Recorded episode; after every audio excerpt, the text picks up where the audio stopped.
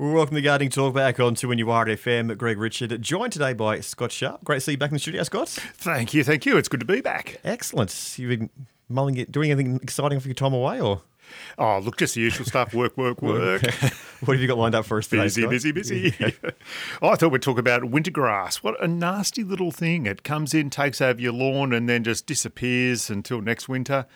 Uh, yeah, not a good thing, but you can keep it under control. We'll talk about that today. Also, a plant that's going to be out in flower it seems to get earlier and earlier all the time. The wattle, the wattle. We'll talk about that as well. And a conifer smaragd. Uh, it's a great little conifer as well. It gets about two metres high. We'll speak about that also. Right, I'm looking forward to this wattle. It's very, very lovely plant. Quick growing too. Judy mentioned winter grass last week, but quickly throw a bit more onto it. Well, look, it, it is a big problem, so why Yeah. not mention it again? Uh, there's two ways to treat it as a pre-emergent, so you can actually spray before it comes out. A little bit late for that now because Okay. it's already out and probably tufting up. And the thing with the winter grass is the rest of your lawn slows down, stops. The winter grass little tufts come in, and it kills all the you know, grass, in, grass. in underneath it. Yep. Uh, it dies away as soon as it gets hot.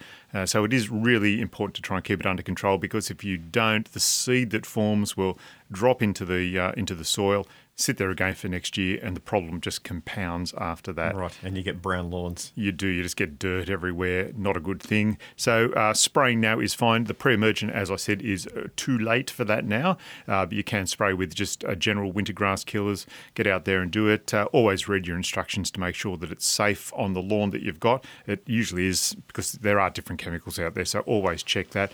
But it's just generally for other weeds in the lawn because again your lawn stops growing. Uh, clover, dandelions, nutgrass, uh, they'll all have a fair decent crack still during winter. Uh, so good to get, uh, you know, give them a spray as well. Uh, once you've had a mow, then wait for about four to five days. Uh, that's when things start to grow again, especially the weeds, and that's when you hit them uh, with uh, just a general all-purpose, uh, you know, lawn uh, Yep. spray, uh, just for dandelion, clover. Uh, there's a lot of different varieties out there, different ways to apply them. Uh, so go grab some of that. Uh, give your lawn a mow, wait a few days, and then uh, spray for that. And you won't get those bare patches and the clover coming up really, really quickly and heavily in spring and summer. Just when you think you've got a break from the lawn, it keeps shooting surprises back you at you. You can never break from the lawn. It's just one of those things you just have to keep on doing. Remember in, in COVID, people were like having like almost manicured lawn contests on YouTube and all those, you know, social media things. Well, you didn't have much else to do, did you? You had to look after your lawn. And The only place you could really go. it's Talk back on 2NURFM. We've got Joan from Branxton, and she wants to know when is the best time to prune grapes? Hey, Joan, you're up in the uh, the grape growing area yourself. Yes, yes. It's a wonder you can't go to the uh, almost to the vineyard next door and just ask ask them what to do. Well, I noticed the other day some that haven't been pruned yet. Yeah, but it is getting time to prune the grapes now. Uh, they've all lost their leaves. Uh, so, yeah, time to get out there and, and give a, a nice prune now. Now, remember, grapes will only really fruit uh, on the new growth. So, if you just leave it sort of, you know, straggling everywhere, you're not going to get too much uh, fruiting off that p- plant. So, that's why when you head up to, uh, you know, around the vineyards, you see them giving really, really heavy prunes. So, uh, you'll see the vines that have stretched out, you know, for you know, meters and meters along the wires. They'll cut them back almost, you know, not to the ground, but uh, just up, you know, where it's clinging onto the wire so that when it comes out of dormancy in spring, it shoots off. Uh, then it gets lots and lots of new flowering material, and then you get all the, the fruit coming on that. So, is time to give it a prune. You can be fairly hard uh, with the grapevine, and it will just ensure that you get uh, lots of nice, uh, you know, green growth, but also the, the fruit that you want in January and February. Good, thank you very much. Okay. I'll do it as soon as your show's over. Thanks for that, Joan. And thank you for the call. Bill from Shortland, and he's got a question about orchids. Good afternoon, Bill. How might we help you, mate? Scott, I was able to pick up a couple of orchids from a deceased estate a few weeks ago, and they're both in pots. One's in a large pot, probably around about the 30, 40 centimetres, and one's in about a 20 centimetre pot. They're shooting roots at the moment, but what should I do? Should I repot them and do I trim them back? how do I look after them? Yeah, so the orchids you've got there, the cymbidium, the sort of a, a strappy, long green leaf, is that the one you've got? Yes, Yeah. yes, Okay. yes. Look, they're almost or, or should be in flower for you at the moment. Uh, have you noticed any spikes, any flower spikes coming up from you know almost the centre of the plant? I no, I can't see any. I'm looking at them at the moment, and I I can't see any. They, they where they've come from, they were a bit neglected, and they were just sort of shoved against a um, a western fence and sort of left. Yeah. Okay. So look, they might just be a little bit malnourished. You've said that you, they've got roots coming out the bottom, so they're they're probably pretty pot bound. Uh, So if you want to, you can split them. You might as well split them now. There's you know almost no you know harm that you're going to do if they're not going to flower. Uh, you know, you might as well split them now. Although some orchids, you know, the different uh, flower colours and varieties, they flower at different times. So, uh, you know, typically uh, white and yellows go first, and then you go on to the, you know, the darker browns. So it might be worth just waiting a couple of weeks to see if anything's going to, you know, pop up um, from the middle of the plant. But otherwise, then you would actually go and split them. So you just pull them out of the uh, out of the pots that they're in. Um, you can be quite rough with them. You don't have to be too, uh, you know, gentle about, uh, you know, sort of pruning up uh, or uh, dividing an orchid. And then go grab Right. yourself a, a nice sharp knife or a pruning saw, like a serrated pruning saw. Yes. And you'd actually, uh, you know, for instance, divide that plant probably into, you know, three or four segments, uh, just looking at the actual bulbs and trying to track, uh, you know, a little line as you're cutting, you know, so you're not actually cutting any bulbs in half. Um, Yes. But it might be that they're just so tired, you just have to, you know, sort of hack into them anyway. And then go and get a good orchid potting mix. Most important, you need a, a nice, um, you know, sort of friable, free, um, big chunky potting mix. It almost looks like bark. Uh, and you need to pot them into that. So always, yeah, go and get a, a really decent um, orchid potting mix. You need it for cymbidiums. There's a, a number of different varieties out th- of orchids out there. Uh, some of them need a coarser mix. Uh, cymbidiums need a, I guess you would say, a finer mix. Uh, so always go and talk to your local garden centre, explain the plant. They'll sell you the appropriate potting mix and uh, pot it up and uh, give it a good old fertilise as well. Fair enough. Yep. Now there's a couple of different fertilisers you can get. You can get general purpose fertilisers for orchids. Uh, there's also what I used to call the yellow and the blue um, uh, fertilisers, and uh, you know the blue would do specifically flowering, and the yellow would do growth. Uh, so if you see those, uh, you can get the one that would be appropriate for growth, or otherwise just an all-purpose general one, and give it a go. Right, yeah. And when I repot them, the stems that don't have any leaves or anything on them, do I cut all them off? Or Yeah, look, at anything that's a bit ugly and dead and, you know, sort of rotting away, just, uh, you know, sort of tease away at the plant and, and see what sort of comes comes apart. But uh, generally, once you start cutting, you'll you'll get into the, you know, to the bulb and it's, you know, nice and greenish. You're trying to, you know, dissect and you know, and, Yep. and get the bulbs apart. Uh, so anything that looks like it's a bit shaggy and rotten, just get rid of those. Um, yeah, don't be too Fair worried enough. about that. But it'll look a bit uh, nasty and awful for a little while after you've uh, repotted it, but they will come back. They're a very tough plant.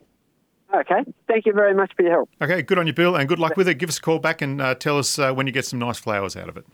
Oh well, I'll probably take some flowers. I'm only round the corner, so I'll take some flowers and pop in and let them show them to you. Fantastic. good on you, Bill. Thanks for the call. Thanks, Scott. Cheers. Bye bye. We got Lynn from Weston, and she's having some issues with frost. Oh, hi, Scott. Yeah. Hello, Lynn. What's been happening? Oh, my euphorbia, um, crown of thorns, I have three of them, and they've been hit by frost, and it's almost bleached the leaves. Is that going to kill my plants? Because I don't want them to die. No, look, it's not necessarily going to kill it. Eventually, after the bleaching, though, you might see some, I guess what the best way to describe some scabbing almost of it, where you will see some dieback of it and you'll get those patches of, you know, brown on there.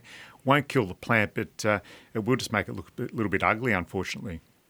I can't get any uglier. well, that's true. They're not. They're a beautiful plant. You know, the beauty is in the eye of the beholder, and all of that sort of thing. But uh, yeah, the best thing you can do is if you think there's going to be a frost coming, uh, just toss an old sheet. Uh, you know, just just something over the top of the plant to try and protect it. Uh, you can go out around dawn and actually sort of wet down the plant uh, because watering a plant, um, uh, you know, all over the leaves actually breaks and up the frost and almost warms it up uh, around dawn. But uh, most people don't want to be doing that, so just an old sheet or some sort of covering will protect, generally Okay. protect the plants from a frost. So it would the frost would affect their stems, just sort of like the frangipani. Our frangipani has been hit really, really hard, and usually the stems that have been hit the worst are all soft and mucky. Do the ones on the euphorbia do the same? Look, that wouldn't surprise me if it, it did the same as with a frangipani. And I know that with a frangie, yeah, you do get those, uh, you know, the, the tips of the plant where it's still, uh, you know, green and you can almost see the leaves ready to, to come back and uncurl. Once the frost hits that, it does create dieback uh, down through the plant. So in some ways, with a frangipani, I know we're digressing. Uh, a good thing to do is just uh, if you've got a, had a frost-affected frangipani, to actually go and give it a quick prune and try and stop that dieback from spreading any further down into the Oh. plant. Yeah. Why do it now before we get another frost? Well, not necessarily. I think I'll probably just leave it leave it be. Um, But if you're seeing it die back, try and actually prune it out. But the main thing is if you know you're going to get a frost, uh, you know, if the forecast has, has told you so, um, jump out there with uh, some sort of covering just to try and protect the plant. Well, we thought we were pretty safe. It's about 15 year old and it's my two metres tall. And we thought it was pretty safe, but obviously not because every single leaf has been burnt. Yeah, and, and look, unfortunately, a, a frost it's it's just one of those things. Uh, it will affect younger plants more because you know they are a little bit more tender. Older plants, it will still affect, um, but big, by virtue of them being larger and you know a bit badder and a bit older, um, it uh, you know has the ability to bounce back a little bit more. Yeah, hopefully. Okie dokie. Well, I'll keep an eye on my crown of thorns and cut it back if I have to. Good on you, Lynn. Thanks very much for the call. Thanks, Scott. Bye. It's Gardening Talk back on 2NUR FM. If you've got a question, 49216 216. We've got Joanne from Lambton, and she's got a question about, I'm not going to be able to pronounce this right. Oh, come on, give it a go. I, I love it when you you shy away from pronouncing where you might actually accidentally say a rude word. Frushka? Uh, fuchsia. Fuchsia. Yes, yes. Some people say it in a certain way that Yep. yeah, we won't be saying today. So I was a bit nervous. Joanne, it's an old fashioned plant, but you've still got one in the garden. What's been happening with it? Yeah, it's, no, I just want to know when do you um, prune them? Not now, I would say to you. Uh, a, a fuchsia is a, a pretty sort of tender plant, so when it's cold, uh, you don't want any new growth coming on it because if we get a, even a cold wind um, with a fuchsia, you know, let alone a frost, uh, like we're hearing from uh, Lynn up in Weston, um, it's it's going to damage the plant. So. Always with a fuchsia, um, just wait until uh, spring. And yeah, okay. really that first, second week of September uh, to give it a cut back. And that, that's when you do it. You're going to get new growth coming on there nice and quickly as well. Um, so, yeah, really wait and, until those first couple of weeks of uh, September to cut back your fuchsia. Okay, thanks very much, Scott. Okay, not a problem. Thank you for the call. Okay, Thanks, bye. Joanne. and we've got Kevin from Fennell Bay, and he's got a question about coloured roses. Hey, Kevin, how can we help, mate? Um, yeah, I've seen lately on Facebook and wherever else my wife's pointed it out to me. Get roses with multicolours in the petals. You know where to be able to get one of them? Uh, look, you- you'd really just have to uh, jump on, to go and see your local garden centre. They usually have catalogues for all the different rose companies. And yes, you can get, uh, I guess, uh, flowers or roses with multicoloured petals. They're generally smaller growing roses. There are some larger ones, I guess, that you could say are multicoloured, um, like peace rose, uh, which sort of have a, has a bit of a blush to it. But some of the uh, the lower growing varieties do have that. So really, uh, the best bet is to go to your local garden centre. Uh, they will be able to help you out. As I said, they've got those catalogues for all the different uh, rose, um, you know, companies uh, around Australia. Uh, and a lot in South Australia, uh, still some down in New South Wales, uh, Victoria. They'll be able to go through those with you and help you out to get one of those, those roses. Look, some of the bigger local garden centres may even have the varieties there anyway, and they won't have to be specially ordered in. But it's the time of year, mate, to go and check that out because it is rose time right about now. Uh, all the garden centres will have their, you know, the largest variety possible uh, to view uh, throughout the year. So, uh, really a good idea to get out there this weekend and uh, check it out and see if you can find one. Yeah, no worries. So you, you should have those catalogues now that you're nursery officer. Uh, yeah, look, that that's entirely possible, mate. Just go to your um, your local one, wherever you're up around Fennell Bay. Um, Yeah. look, lots of different ones up around the valley as well. Um, so yeah, get out and check those out. No worries. Thank Okay, good on you, Kevin. Thank you. You. No, mate, thank you. Thanks, Kevin. It's Gardening Talk back on 2 NUR FM, 49216216. Scott, you mentioned a thing about a wattle at the top of the hour. Yes, yes, it's it's well. I keep on thinking. I know wattle season's a little bit later on, but Yep. um, strangely enough, they uh, they seem to be uh, flowering earlier and earlier all the time, don't Oh. they? Yeah. I'll take your word for it. Oh, Yes, well, I- okay. Well, I'm such a believable character. I'm, glad, I'm glad you actually uh, believe what I've got to say. Uh, yeah, so look, they, they are, um, you know, I think flowering earlier and earlier.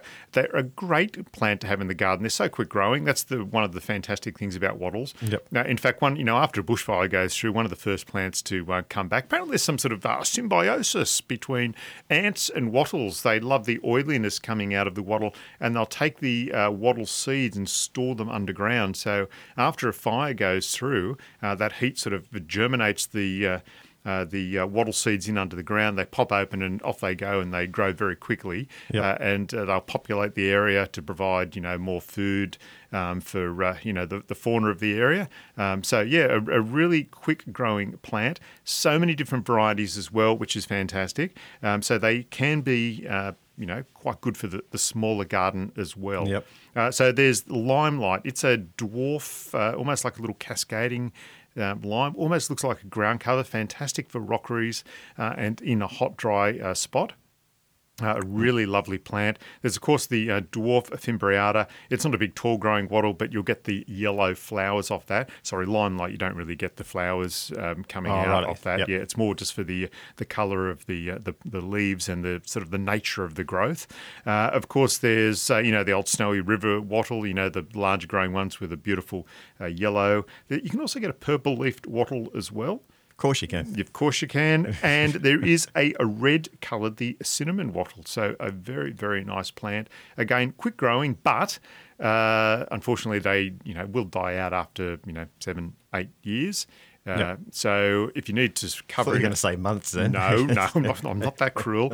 Uh, if you need something, you know, an area covered in very, very quickly, uh, you know, like in nine months or so, wattle's a fantastic plant, but you have to be aware that, uh, you know, to plant something else, you know, in the area as well around that 50 year mark, because the wattle's probably going to uh, to give up the ghost a little bit after that. Oh, okay. Right. So you got to give it a friend to help it out in its last few years. You do have to give it a little holding hand. That's probably the best way to describe it. We've got Tony from Medowie, and he's got a question about these geishas that he brought in Orange. Hello, Tony. Tony. What's happened Oh. to Tony? Actually, I was out in Orange a couple of weeks ago. The jazz festival out there. Yeah, right. Yeah, went out and uh, had a listen there. It's a really beautiful city, actually, for gardens. Uh, look, lots of big trees in the parks, and because of the cold out there, they're very, very different to sort of the Newcastle and the Hunter region. But uh, yeah, beautiful houses. Must have been a very rich town, I should imagine, back in the day. So uh, yeah, an interesting plant that Tony's found out there. Tony, you're there again, mate? No. Oh, no. no. Okay, he must have gone to a holiday. Yeah, Geisha Girl, though, is a form of Duranta. It gets this really, really beautiful purple flower on it Mm-hmm. uh, with sort of a white uh, outside. Yep. Edge, I think Edge. they are. Edge, that's what that's the word I was looking for. The plant gets to about three metres tall, uh, very, very quick growing. Uh, look, they are they can get a bit, I guess, you know, rangy and spindly uh, once they get to about three metres tall. So a plant that's best kept uh, as a nice tight hedge and pruned back, uh, you know, fairly regularly because that keeps the uh, the, the growth uh, nice and tender and fresh rather than going hard and woody. But yeah, look, I have to tell you, the flower uh, the flowers that come out on the Geisha Girl are spectacular, um, and again, very tough and uh, quick growing plant. That's probably why he's been able to see it out at orange because it would handle uh, the cold and a bit of frost out there. Right, so it'd be fine at the moment, although the wind might not be appreciative. Yeah, look, it- it'd still be fine at the moment, uh, especially for Tony if he's brought it back from Orange. it's it's like it's on a you know holiday in the Bahamas right about now here in Newcastle compared to out there. Uh, but it'll grow fine. Uh, again, uh, look, the only thing you can get the golden Duranta, which is the yellow coloured one. If it gets cold, they do blacken off quite naturally in Yep. the leaves. Uh, so you don't prune them at this time of year. You just leave that sort of blackened layer over there. Give it a good hard prune back in September, and then you'll get quick new growth then. So uh, pretty much the same for the the Durant, the uh, Geisha Girl, uh, but it doesn't go black like the golden one. Okay, well, we've got Barbara now from Raymond Terrace, and she's got a question about lawns. Hello, Barbara. How can we help you? No, good afternoon. Yes, I'm wondering if you can recommend any dog friendly product that'll help eliminate, that I can use on the lawn to eliminate weeds. I've got bindi, clover, flatweed. Yes. Okay. So look, that that's a, a really difficult thing to do. There are, you know, chemicals. Well, they're not actually chemicals. They're they're uh, pine oil based sprays that you can get to spray on weeds, and it, with the aid of the sun, uh, will actually burn the weed away. Um, But essentially anything that that touches is going to, uh, you know, burn away. So you'd have to be very, very careful. You'd have to be like Clint Eastwood and be sort of a marksman there um, with your spray gun and making sure you only got those weeds because it will just burn anything else away. They don't work so well in winter either because you need the hot sun to actually do the burny bit. Uh, but look, that that said, um, when you look at uh, you know the chemicals that are available to spray for those particular uh, weeds you mentioned, they're mostly salt based anyway.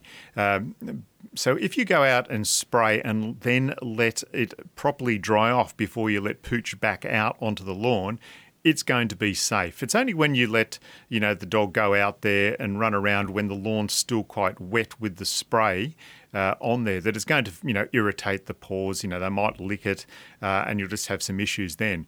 So I would say if you're able to, you know, sort of, uh, you know, farm the dog out for, you know, for the day, or keep the dog inside, or you know, in another area, and, and it dries off, you're not going to have a problem. Uh, they're not not especially harmful, as I said. They're salt-based chemicals.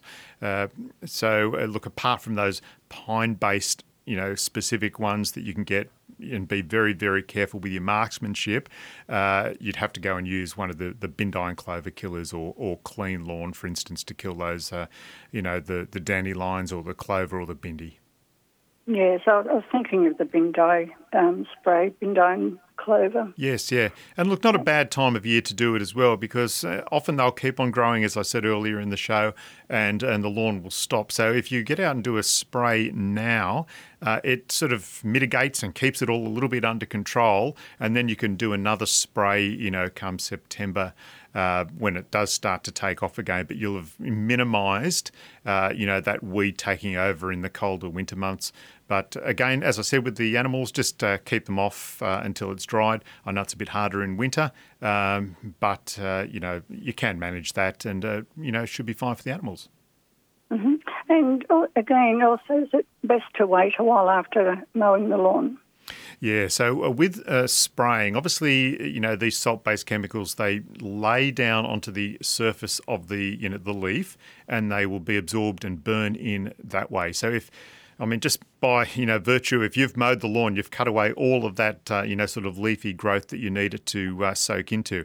So if you mow the lawn, wait, you know, five, six days until you start to see that growth coming back, and then go out and spray, or just leave it, spray, wait a week or so until you've seen, you know, some discolorization and some, uh, you know, wilting of those particular weeds, and then you can go out and uh, mow a couple of days after that. So, uh, yeah, look, you really do need the leafy growth. So you either have to, uh, you know, mow and wait, or, um, you know, uh, wait and, and then mow. I guess is the best way to think about it. Right, okay. Thank you very much. Okay, thanks very much for the call, Barbara. Bye bye. Bye bye. It's Gardening Talk back on 2 and FM. We've got time for a couple more calls. We've got Karen from Soldiers Point, and she's got a question about jasmine and wattle. Yeah, oh, look, I just wanted. Uh, firstly, I enjoy your show. It's really interesting. Thank you for that. Oh, thank you, Karen. But I just wanted to make a, a comment that people be mindful of where they put these plants in, particularly in suburban areas, because there are many, many people with asthma and hay fever, and they plant wattle and jasmine and plants like that in small suburban blocks and makes someone's life a misery. That you know, look that that that is true. Um, yeah, because wattle, you know, does have that effect, doesn't it? Almost that dusty pollen that comes off it, and just the, the scent of the jasmine. So, I guess it's always good to talk to your neighbours before you go and you know start exactly. yeah, Yeah, start they planting. Very mindful. I mean, a lot of people are kind of think, oh, it's great to have natives, and I suppose it is if you live on a big block and it doesn't matter to anyone. But in a small block, I don't think they really should be planted. Um, it's not not um, very good. Yeah. yeah, well, thank you for that. Yeah, and look, good. Yeah, talk to your neighbours. Just make sure. I guess any plant that you're going to, you know, stick in, uh, you know, around fence lines and things. Always just uh, go and have a word with a neighbour to make sure it's, uh, you know, something they're happy with as well. Uh, the birds love the wattles. They really do. Oh, that's good. Yeah, Yeah. Bring the birds in, can't hurt. Yeah, I think that's a great thing, and the bees as well. But uh, yeah, always be mindful.